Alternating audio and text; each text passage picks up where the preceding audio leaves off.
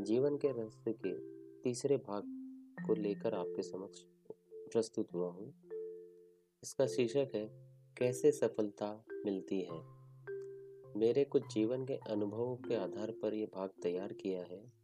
आइए आगे बढ़ते हैं।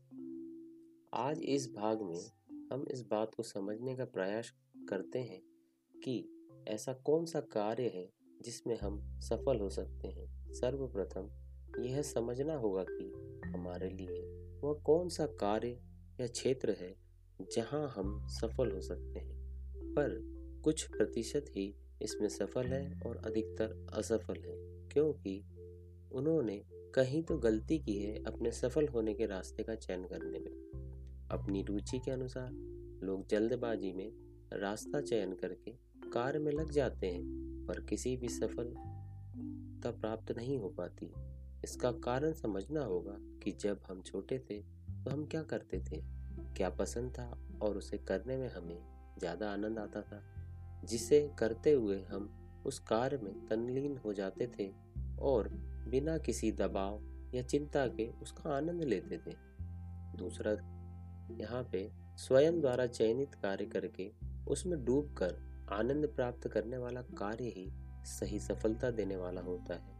और इसे करने से ही हम आनंद और शांति की अनुभूति प्राप्त करते हैं। यहाँ मैं ये स्पष्ट कर देना चाहता हूँ कि हमें हमारे बड़ों, दोस्तों जान पहचान वालों से कई बार सलाह भी मिलती है, पर यहाँ पर हमें उनकी बातों का सार निकाल कर ही खुद से अपनी रुचि का आधार पर अपने भविष्य का निर्णय लेना चाहिए। आज के समय में लोगों की रुचि की लिस्ट काफ़ी अधिक लंबी है, जिसे हम सब अपनी हॉबीज कहते हैं। सभी लोग मनोरंजन के लिए कुछ न कुछ हॉबी का चयन करते हैं, जैसे क्रिकेट, हॉकी, संगीत, पेंटिंग इत्यादि। जिसे जिसकी रुचि अधिक होती है, वह वही चयन करता है और आगे जाकर युवा अवस्था होकर वह अपनी आनंद देने वाली रुचि को अपनाकर सफलता प्राप्त करता है।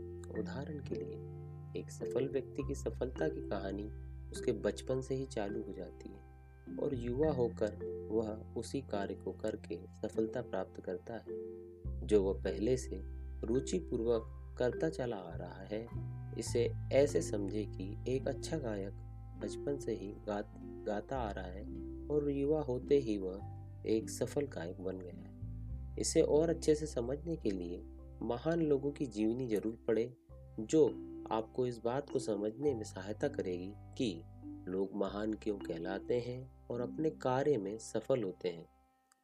कोई भी कार्य जिसमें आपकी रुचि है और वह आपको आनंद देता है उसे चुने और उसमें थोड़ा प्रशिक्षण प्राप्त कर निरंतर करते हुए पारंगत हो जाएँ, फिर देखिए कैसे सफलता आपके पास आती है और आप असीम सफलता के मालिक हो जाते हैं।